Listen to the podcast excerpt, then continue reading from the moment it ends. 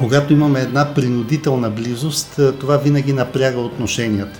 И не на празно е известно, че по-голямата част от разводите и от разделите между хората в двойка се случват преди коледа. Защото по коледните празници има точно такава принудителна близост. Колкото и да се обичаме, колкото и да се уважаваме един друг и да се ценим, ние имаме нужда от някаква дистанция. Повратна точка. Подкаст на Дневник за промените в живота ни, отношенията, здравето и как продължаваме. В подкаста на Дневник настъпи време за отношенията ни с най-близките. Разговаряме какво става в семейството. Разговаряме за българското домакинство и сътресението, което предизвика наслагването на няколко кризи една върху друга – този път наши събеседници са психолозите Людмил Стефанов и Мариела Михайлова Стефанова от центъра Аз и ние. Те разкриха малко и какви са отношенията в собственото им семейство. Гостувани Стоине Василев, независим личен финансов консултант и инвеститор. Той стои зад сайта Smart Money BG и обърна внимание на едно важно табу и даде няколко съвета. Това е разговор и за пари, деца, приятели и за нас самите в крайна сметка. Можете да се абонирате за повратна точка на Apple Podcasts, Spotify или Google Podcasts. Добър ден на основните ни гости в поредното издание на подкаста на Дневник. Представете се с две думи. Ние сме семейство. Аз се казвам Людмил Стефанов. Психолози сме двамата. И като психолози сме създали един център, който се казва Психологически център Аз и ние. Там работим с нашите клиенти. Но иначе, като съвместна практика, откакто се познаваме, работим заедно, водим групи. Това е нашата работа. Аз се казвам Мариела Михайлова, Тире Стефанова. В центъра, който сме създали заедно с съпруга ми, работим с деца, с родители, с възрастни, с партньорски двойки. Всеки от нас има своята индивидуална практика, но понякога правим общи групи обучителни.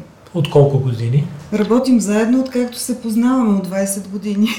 О, значи сте минали през доста от кризите на България.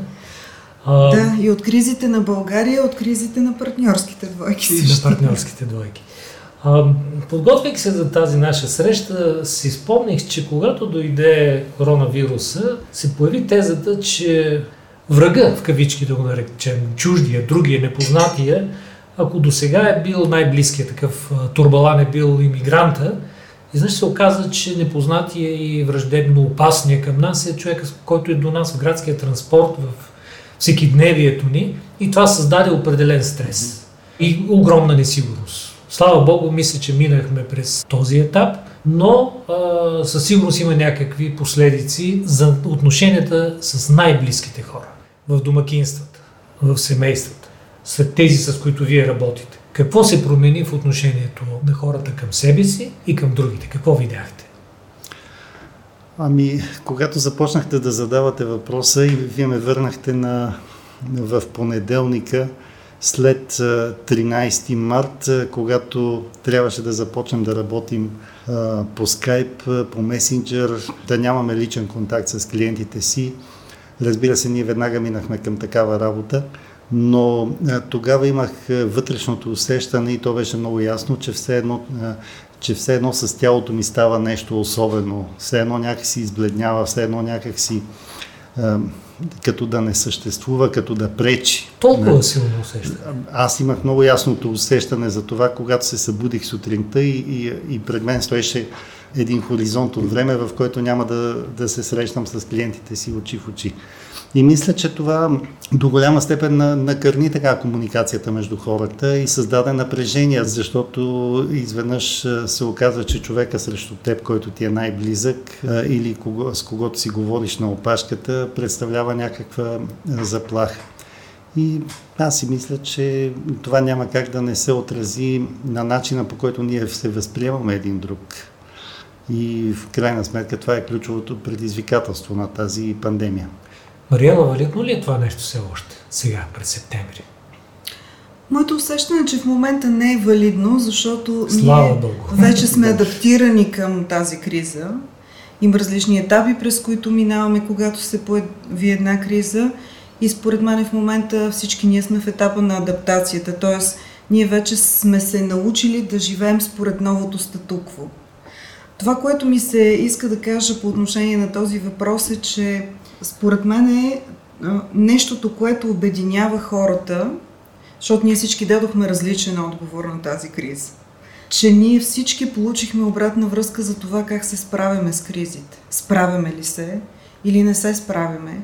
И като индивиди, и като двойки, и като семейства. От кого я получихме тази обратна връзка? Питам, защото човек е възможно да живее в самозаблуда. Да, аз си мисля, че получихме от живота, който живеем. А, получихме я от близките си, получихме я от а, хората, с които си взаимодействаме всеки ден.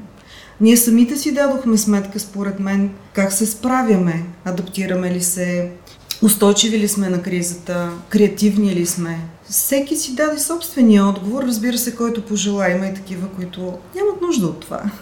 Какво видяхте в месеците след това вашите клиенти, да ги наричам, може би е правилната дума? Клиенти. Конфликти споделяха ли дали е имало, когато са останали заключени вкъщи? макар и с най-близки хора? А, ами, вижте, в психологията и в психотерапията е много отдавна известно това, докъде води принудителната близост между хората. Не ми давайте пример с мишките в Дулмерин. Няма да ви дам пример с мишките, просто всички ние в нашите връзки, колкото и да се обичаме, колкото и да се уважаваме един друг и да се ценим, ние имаме нужда от някаква дистанция. И това е нещо, което според мен е общо валидно. Но това, което исках да кажа е, че когато имаме една принудителна близост, това винаги напряга отношенията. И не напразно е, е известно, че по-голямата част от разводите и от разделите между хората в двойка се случват преди коледа. Защо преди коледа? Защото по коледните празници има точно такава принудителна близост. Трябва да ходим на посещения в дома на единия, след това в дома на другия. Освен това сме свободни, не ходим на работа, трябва да си бъдем в къщи заедно. И когато в отношенията има някакво напрежение, това напрежение ескалира. И аз си мисля, че и коронавируса до голяма степен подложи на такъв тип изпитания, само че в още по-голяма степен комуникацията между хората. И поради тази причина аз сами имах случаи в практиката си на хора, чиято връзка е доста от разстояние, така да се каже, е съществувала когато заради вируса решиха да започнат да живеят заедно, за да могат просто да се виждат и да не си стоят сами в къщи, наистина имаше случаи такива хора да се разделят, просто защото изведнъж установяват, че дистанцията, на която те трябва да стоят е такава, а пък те са свили на пъти по-малка. И, и това няма как да не се отрази на техните отношения. Те предпочетоха някои хора да си останат сами и в е, прекия и в преносния смисъл на думата. Само на три месеца сме от следващата коледа. Това леко започва да ме плаши, но а, сега сериозно. А какво да направим и как да, да изтърпим, да го кажем, грозна дума, но ще употребя да изтърпим другия до нас в месеците, които просто времето ще стане сега студено и пак ще трябва да сме вкъщи по-често с друг човек – какво да направим? Как да, да преодолеем, да си запазим личното пространство и по възможност да не изгубим този близък човек заради да. това, че не, не сме Аз, се научили как да работим Имам нужда обаче да допълня да, Мария, Людмил. А той даде пример за ситуация, в която двойките се разделят, но всъщност принудителното живеене заедно за други пък двойки или семейства беше повод да усетят колко са близки всъщност и колко им е било нужно времето, в което не са прекарвали заедно. Така че за някои семейства това беше повод да се преоткрият дори и да живеят един доста по-спокоен и по-балансиран живот. Увеличиха ли се случаите на хора, които ви търсят заради проблеми, водещи към отчуждаване, нетърпимост. Ми Това е другия начин да го измерим. Аз лично забелязах по себе си, че практиката ми, когато преминах изцяло на работа онлайн, сякаш се увеличи и хората започнаха по-често да, да търсят подкрепа. Особено обаче, като че ли подкрепата беше повече в посока проблеми с децата защото това, това е, беше другата голяма това тема. Е, да. Това е голямата тема за, за всеки възрастен човек, който има семейство и деца. Това е по-водещото. Добре, така, пред, че... преди да влезем в нея, да се върнем към Мариела, защото я попитах за съвет какво да правим, защото идват студените месеци с да, късите дни. И, и аз искам после да кажа едно-две изречения след да. да. Аз си мисля, че през тези месеци, които минаха вече и през този период на адаптация, всеки един от нас и като семейства, ние намерихме и си припомнихме онези ресурси, които ни помагат да живеем по-добре заедно. Те са различни за всеки един от нас. Едно от нещата, според мен, което е важно е да сме наясно какви са собствените ни нужди и какви са нужди на, нуждите на хората, с които живеем и да има време, в което да сме само сами със себе си и също да има време, в което да сме с другите. Да има зачитане на аз и на ние в мястото, където живеем заедно. Людмил? Да. Аз искам да ви кажа две аксиоми, аз така съм се ги кръстил, които според мен са важни за човешките отношения. Първата аксиома е, че е добре да се опитваме да държим хората, които са ни близки и с които имаме отношения, да държим хората на разстоянието, от което сме способни да ги обичаме, да ги уважаваме. А, сега, в двойката обаче какво се получава? Единия има нужда от повече разстояние, другия има нужда от по-малко разстояние. Това е специфична нужда от дистанция, която всеки от нас има заложена по някакъв начин. И при това положение е важно е, да се ръководим от нуждата на този, който има нужда от по-голяма дистанция. Защото ако застанем на по-малка дистанция, той ще се напрегне и това ще напрегне и отношенията. Докато обратно, ако стоим на по-голямата дистанция, тогава ще има една тяга към сближаване а в противен случай тягата е към отблъскване и раздалечаване. Не говорим за рулетка да се измери. Не говорим за рулетка, говорим, да но говорим за... Може да го, можем да го преведем на един съвсем житейски иделничен език. Да. Например, човека, който има нужда от по-голямо разстояние, повече е склонен да си отиде в стаята, да се затвори да си прави някакви неща. Другия човек има склонност да събира семейството в хола, всички да сме заедно, да играем на някакви игри.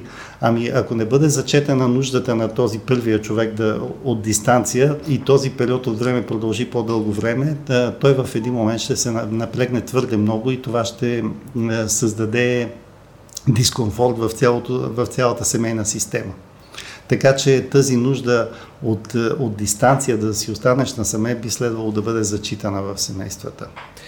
А, споменахме много важната тема за домакинствата с деца преходен въпрос ще използвам.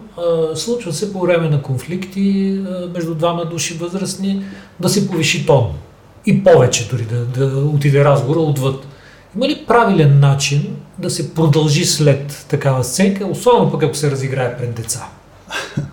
Аз бих казал правилен за кого. Така ще да, да, там да допълня. Да, правилен вижте, за кого. Аз ще, аз ще ви кажа кое е правилното, според мен. И това, на което учим клиентите си, в крайна сметка, когато искаме да им кажем нещо директно. Няма как във връзката да се мине без конфликти. Въпросът е да не въвличаме в тези конфликти децата.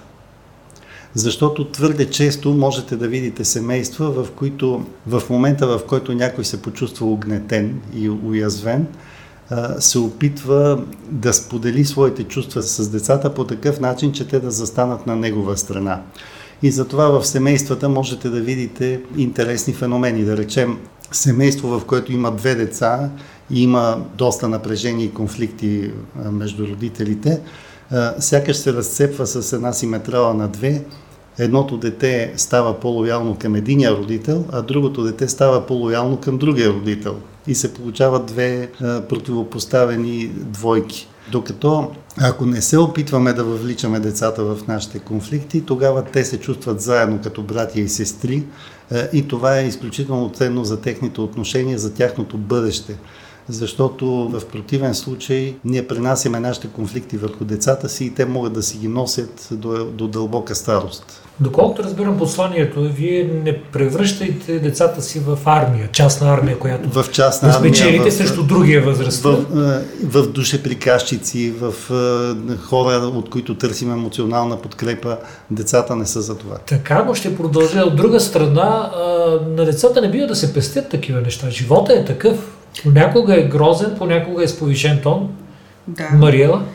Да, ние не казваме, че децата не, не бива да са свидетели, защото дори да не са свидетели на конфликтите между родителите, всъщност децата са унези е, човешки същества, които са най-чувствителни към случващото се. Така че дори когато се крием и тайничко се караме, децата усещат, че между нас, техните родители, има напрежение. И за това а, ние съветваме родителите, когато нещо се случва пред децата или децата чуват през стената какво се случва, ние да казваме нещо. А, обикновено, когато родителите се карат, какво се случва с децата?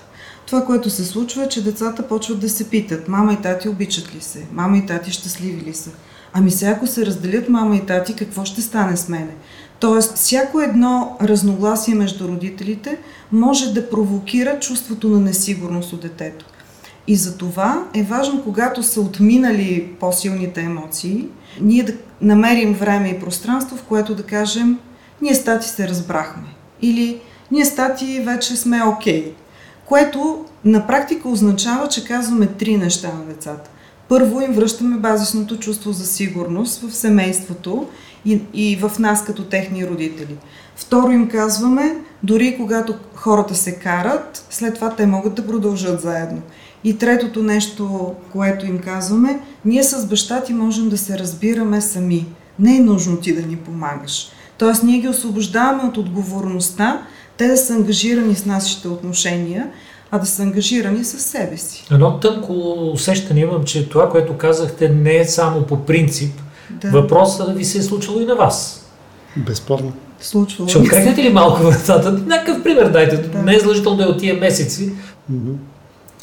Не помня темата, аз по-скоро искам да ви кажа формата, под, под която Точно реагират за децата. формата искаме да чуем. И докато си мислех за този разговор, аз изпомних за две ситуации. Едната ситуация е от времето, когато дъщеря ни беше по-малка, тя сега е почти на 16, тогава може би е била на около 3-4 години. И ам, ходеше на детска градина и баща и сутрин я водеше. Ние имаме такъв ритуал, винаги да се разделяме сутрин заедно. И вероятно вечерта нещо се е случило, не помня какво, а, но на другия ден, когато се разделяхме, ние с баща и не се целунахме. И тогава тя дойде и ме хвана за ръката, заведеме при баща си и каза, мамо, целуни тата. О, силата на ритуалите! След, след което каза, тате, целуни мама. И всъщност това беше за нас изключително силна обратна връзка, че ние сме минали някаква граница, след като собственото ни дете ни напомня кои са по-важните неща за нашите отношения. Тогава беше малка, сега това, което се случва, тя нали, е тинейджърка вече, а, когато влезе и ние имаме някакъв разговор на по-висок тон, тя просто казва, аха, ще дойда по-късно, като се разберете. Нали? Затваря вратата, отива си в стаята и след някакво време идва и казва, приключихте ли вече? и така, такива неща се случват. Един от най-сложните разговори, които много често водят до конфликти в домакинството е разговора за пари. И кризата, не само пандемията, но економическата и по принцип трудното положение в България неизбежно стоварва този проблем във всяко домакинство. Поговорихме с един друг от нашите гости за този подкаст на тази тема. Сега ще ги пуснем част от този разговор. Добър ден на нашия пореден гост в подкаста на Дневник Повратна точка. Това е господин Стоине Василев. Представете се с няколко думи на нашите слушатели. Здравейте, аз се казвам Стоине Василев, личен финансов консултант и работя в тази сфера, помагам на хората да управляват по-добре парите си. Господин Василев, по повод темата, която обсъждаме, в контекста на пандемията и на цялата економическа несигурност, която тя създаде Какви са наблюденията ви за това как домакинствата разговарят и общуват за личните си финанси? Очевидно, че това е проблем, който засяга абсолютно всички без никакво изключение. Темата за личните финанси за парите е табу в повечето български семейства и това е пряко наблюдение от моята работа. Обикновено виждам два типа семейства или хора, които живеят на семейни начала. Единият тип, единият партньор се занимава с финансите и парите, той определя какво ще се купува, по-големите покупки, кога ще се теглят кредити, в какво ще се инвестира. Другият тип са аз ги наричам тип са квартиранти. Хората в това домакинство или семейство си разделят разходите. Един плаща найема или половината от найема, а другия плаща храната и някакви други разходи за децата. Много малка част от домакинствата и от семейства в България имат истински общ семейен бюджет и заедно управляват личните си финанси. За съжаление, тъй като темата е табу, започва да се говори за нея, когато вече има някакъв финансов проблем. И тогава разговорите са на малко по-висок тон. И това всъщност е основната причина за споровете в къщи.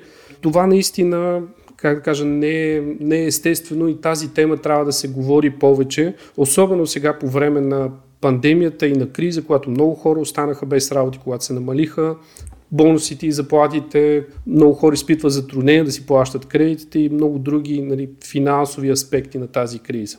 А, следващия въпрос всъщност е свързан с това дали наблюдавате някакво напрежение. Наистина, вие споменахте, че се водят разговори на по-висок тон, тревожност, конфликти в домакинствата, но преди това да се върнем малко назад на това, което казахте. Защо не се говори за пари в българските домакинства? Защо е табу? И да продължим втория въпрос. Мерси. Темата е табу и това е част от а, и дори нашата народопсихология. Много дълги години тази тема не беше, говореше се под сурдинка, не се споменаваше. Самите пари, това за богатство, нали, тази е една много голяма тема а не се говори, не се обсъжда. А партньорите много често дори не знаят какво е възнаграждението на другата половинка в една връзка или в едно семейство. Децата са изключени. Така че това не е от сега. Хубавото е, че последните години наистина темата се отваря повече, хората започват да споделят, споделят с семейството, с приятели, с близки хора, роднини, търсят и специалисти, ако имат някакви финансови проблеми или когато трябва да вземат по-важно финансово решение. Така че нещата се подобряват в тази посока. Дали имаше конфликти или спора вкъщи тази година, специално по време на пандемията и кризата, економическата криза, която настъпи и все още не е преминала. Да, от моите наблюдения аз не прекъснах да работя с клиенти и, и бях в контакт с тях. Имаше такива спорове, като те бяха главно в две посоки. Първата, ако имат финансови проблеми, не могат да изплащат някакъв кредит, какво да направят или са планирали някаква покупка, но дали сега времето. Втората част от клиенти ми бяха насочени по-скоро как да се възползват от сегашната ситуация, да инвестират в някакви активи, които да ги предпазят от влиянието на кризата. Така че имаше тревожност и разговори на по-висок тон, това го забелязах, но Както във всяка криза, аз мисля, че това дава една възможност темата да се говори повече за нея, да се говори повече в семейството, дори да излезе малко извън семейството в приятелския кръг или най-близките хора. Това според мен би подобрило нещата и би решило голяма част от проблемите на семейството в България. Бих казал, че да, това в някакъв смисъл е позитивна част от кризата, защото пък тя накара хората да говорят сериозно, да седнат и да обсъдят такъв сериозен проблем за домакинство, какъвто са финансите. Така че има и някаква полза. А какво ги съветвате клиенти, които се обръщат към вас в такава критична ситуация? Съвета, който не е необичайен и повечето специалисти и хора биха дали е да има повече разговори в къщи. Аз бих дал едни малко по-практични съвети. Разговори звучи прекалено общо. Нали? На първо място трябва да седнем с нашия партньор, да отворим темата и да кажем имаме сега финансов проблем или как да решим нашите финансови трудности. Дори да не е някакъв проблем, а просто да е някакво важно решение свързано с пари. Аз бих включил и децата в този разговор, един семейен съвет би включил децата. В нашото семейство дъщеря ни още, може би, когато проговори 2-3 години, започвахме да я включваме в нашите разговори за пари, да й разказваме какво планираме да направим. А когато имаме някакви финансови проблеми, също нужно е децата да знаят, а не да се изолираме, защото това ще рефлектира върху тях и когато те станат самостоятелни, няма да знаят какво да правят с техните финанси и този целият кръг ще стане порочен. Те същите грешки ще повтарят, те ще предадат на техните деца и така наистина няма да има някакво подобрение или развитие. А, когато отворим разговор за парите и за личните финанси в къщи, може да седнем, да извадим един лист и най-практично да кажем това са нашите доходи, да ги запишем за този месец, независимо дали са редовните или са по-малки или някой останал без а, доходи, без работа. Това са нашите разходи и може да се придържаме към този бюджет. Това са нещата, които трябва да купим, в които трябва да инвестираме или да похачим. И така, когато видим нагледно, проблема излиза извън главата и става малко по-видим и ясен и обикновено може да се реши с наистина един разговор. Половин час да си отделят партньорите в едно семейство, да включат децата, да поговорят, да видят на един лист каква е ситуацията, какво може да се направи, как да се реши. Това гарантирам, че в 99% от случаите ще е напълно достатъчно. Благодаря за този разговор. Да обобщя още веднъж. Щупете табуто, седнете и говорете като възрастни хора. Не е страшно, напротив, така ще си намерите решение и може би ще излезете по-силни като двойка или като домакинство и семейство от кризата. Благодаря на господин Стойне Василев. Ние продължаваме нататък.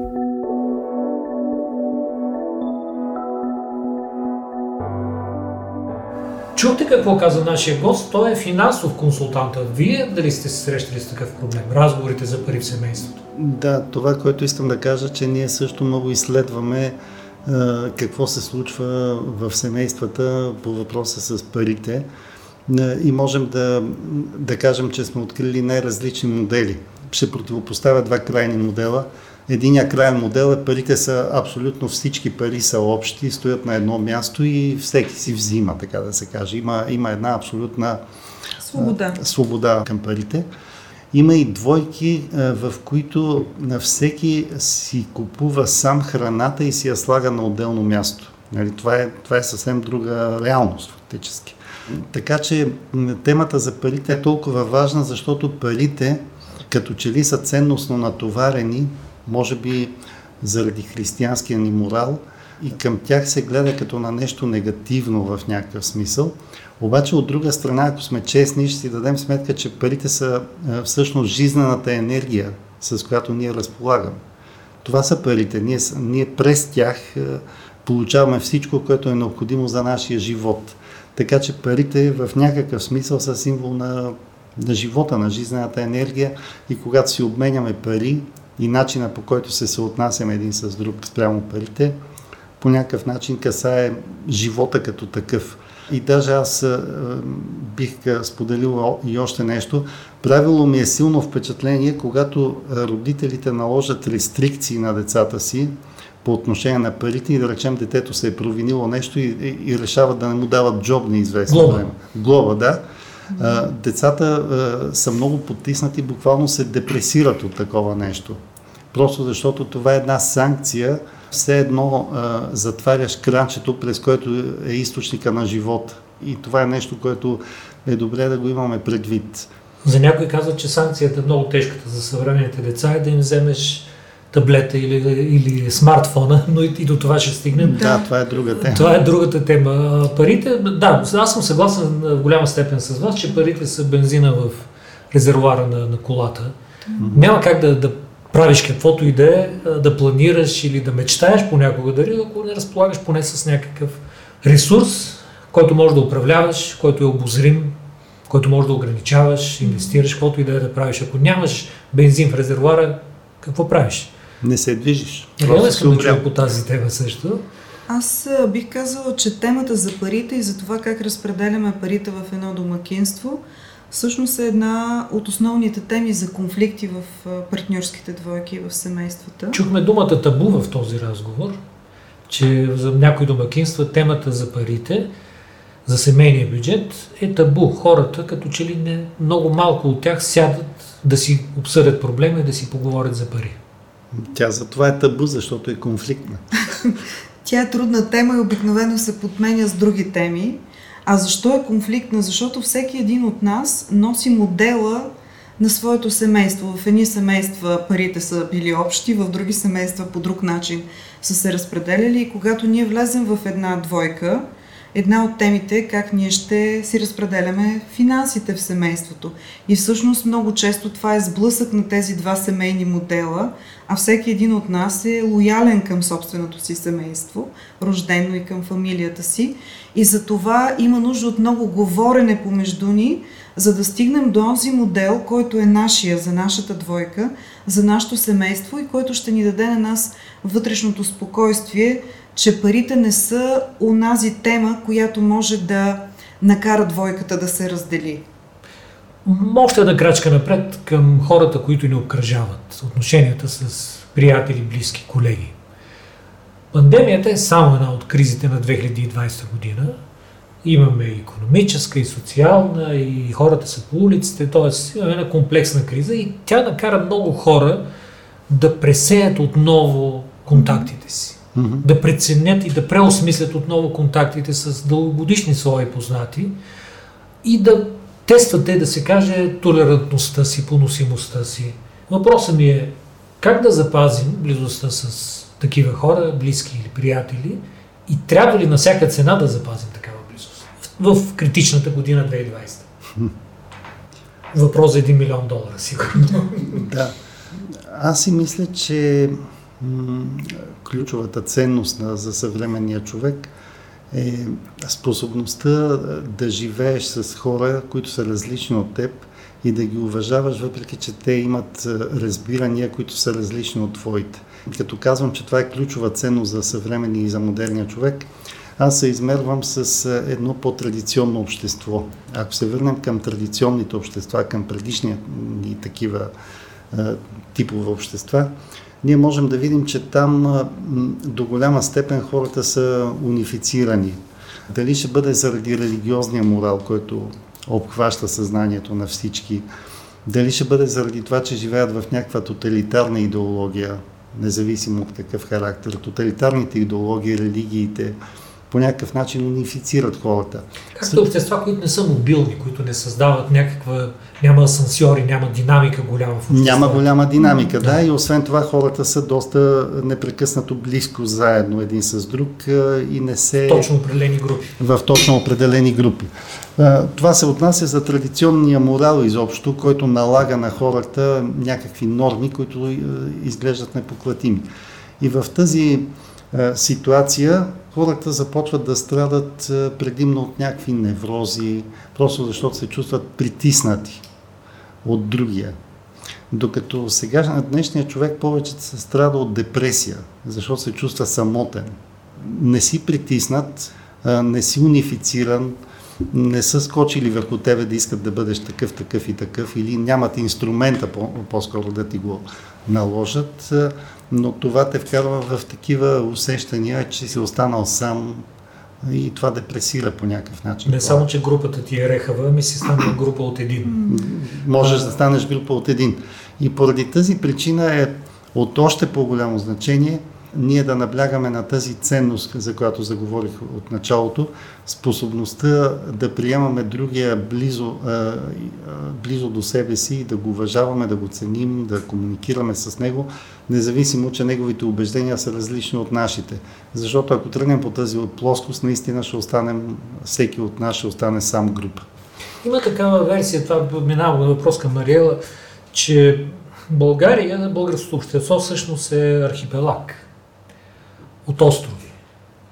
Или някои използват метафората за различни племена. Точно това, което сега с Людмила си говорим. Раздробяването mm-hmm. на общността и говоренето за нацията като нещо изключително проблемно. Дали съществува изобщо такова нещо като монолитното тяло на българската нация или ние сме най-различни групи, които трябва да се изтърпят, да си говорят, да се изслушват. Въпросът ми е следния. Чуват ли се съвременните хора? Изслушват ли се взаимно? Уважават ли мненията си или се надвикват? Аз мога да отговоря от моя опит. Към нас се обръщат хора, които искат да научат повече за себе си и да развиват отношенията си с другите. В този смисъл нашите наблюдения са, че все повече хора тръгват по пътя на това личностно развитие, изграждане, самосъвършенстване и на това да търсят връзка с другите. И това всъщност ни прави много по-чувствителни, когато някой е твърде грамогласен, когато някой е агресивен, когато някой не зачита, не уважава другия. И затова ние реагираме доста по-активно, когато няма готовност да бъде прието различието. В същото време има и тежкия проблем на хората, които полагат усилия, усъвършенстват се, учат, специализират се, напредват, искат да напредват mm-hmm. по този начин. Проблема за меритокрация, да, да го наречем с този научен термин. Но в същото време има хора, които стоят на едно място, започват да говорят за традиционни ценности, за това, че ние трябва да си пазим това, което е било през последните два века. И тези две групи започват да трупат изключителна непоносимост помежду си. Започват да, да избухват на третата дума и това за мен е проблем. Как да, да говорят и едните и другите, за да, да намерят общ език? Българи. А, ами вижте, на мен ми изглежда, че тук проблема е двустранен, защото понеже нашите среди, а, към каквито ние гравитираме, и предполагам, че из вас е така, а, са повече наситени с хора, които са привърженици на новото, на развитието, на, на самосъвършенстването, на това да, да ставаш емпатичен, да ставаш уважителен, толерантен и така нататък. И аз обаче съм склонен да виждам и в тази група хора склонност към малко надменност и неуважителност към хората, които са пък привържените на традиционните ценности. Така че тази склонност да виждаме само привържениците на традиционни ценности като е, една атакуваща, така и враждебна група, ретроградна, ретроградна според мен е, е нещо доста пресилено и някак си е добре да си даваме сметка, че когато нещо ново иска да наложи себе си, независимо къде и в каква сфера, то трябва да си дава сметка, че е стъпило върху това, което създава фундамента на, на обществото и да го, и да, и да го цени. Мариела, тази тема? Аз си мисля, че е добре, независимо от това в какви полюсни позиции сме, да търсим онова, което ни свързва. Защото съм сигурна, че когато се срещнат тези две групи, има фундаментални ценности, около които и двете групи могат да се обединят. Както и ние всички различни хора по света можем да се обединим около идеята за свобода, за мир, за любов, за разбирателство. Това е нещото, което ни свързва като хора. И след това вече да се разделим по някакви други признаци и показатели. Тук съм готов за последния въпрос в нашия разговор. Да. Много кратичек. Вярвате ли, оптимисти ли сте за българското семейство, семейството и за България като семейството? Сякаш очевидно живота показва, че а, семействата стават все по-лабилни, така да се каже. Все по-трудни за удържане като единици. Все по-често стават разводите. Нали? Това си един статистически... Другата дума е динамични. Да, може и да използваме всякакви ефемизми, но истината е, че разводите стават нещо все по-често. Очевидно нещо се случва с стабилността на семейството. И аз по някакъв начин съм склонен да го свързвам с а, по-големите възможности, които дава модерния свят, особено на жените. Това, че се изравняват а, възможностите на мъжете и жените, но и по принцип по-големите възможности а, да търсиш реализация на собствената си индивидуалност. И аз съм склонен да мисля, защото го и виждам в практиката си, че в тази нова реалност има хора, които твърде лекомислено се разделят твърде лекомислено се развеждат. Тоест, е, аз се разделям с теб, е, за да си потърся някой по-добър или някоя по-добра. Обикновено обаче, когато човек направи такава лекомислена стъпка, след това установява, че е изключително трудно да си намериш някой по-добър, особено ако си подходил по този е, лекомислен начин. Домакинството България? И, и аз, оптимизъм за него? Не знам, аз, аз си мисля, че по същия начин, лекомислен начин, ако сме склонни да подхождаме и към другия като представител на социална група, като представител на политическа група, ако щете, или на човек с друг тип убеждения, това твърде много изостря отношенията. И за мен поне основното е наистина да разберем, че колкото и да сме различни, колкото и да сме уникални, на едно по-дълбоко ниво ние, ние всъщност сме изключително еднакви, сходни и, и, и свързани помежду си по един изключително дълбинен начин. Българите да намерим общото си, дълбинното си. Да, да, и изобщо хората. нещо Една от основните човешки нужди е да принадлежим. Така че нуждата да принадлежим на България, да мен ми дава оптимизъм, че България ще я има. Така както разбира всеки от нас в България. Mm-hmm. Благодаря, мисля, че това е чудесен край на нашия разговор. Благодаря още веднъж, че бяхте наши гости. И ние благодарим. пожелание да намерим начин да разговаряме и да правим живота си по-добър, да съхраним отношенията си, да ценим повече близките и познатите си, да нарушаваме табутата, ако трябва. Приключваме тук с надежда, че ви дадохме достатъчно теми за размисъл и разговори. Може да ни намерите и да се абонирате за повратна точка на Apple Podcasts, Spotify или Google Podcasts.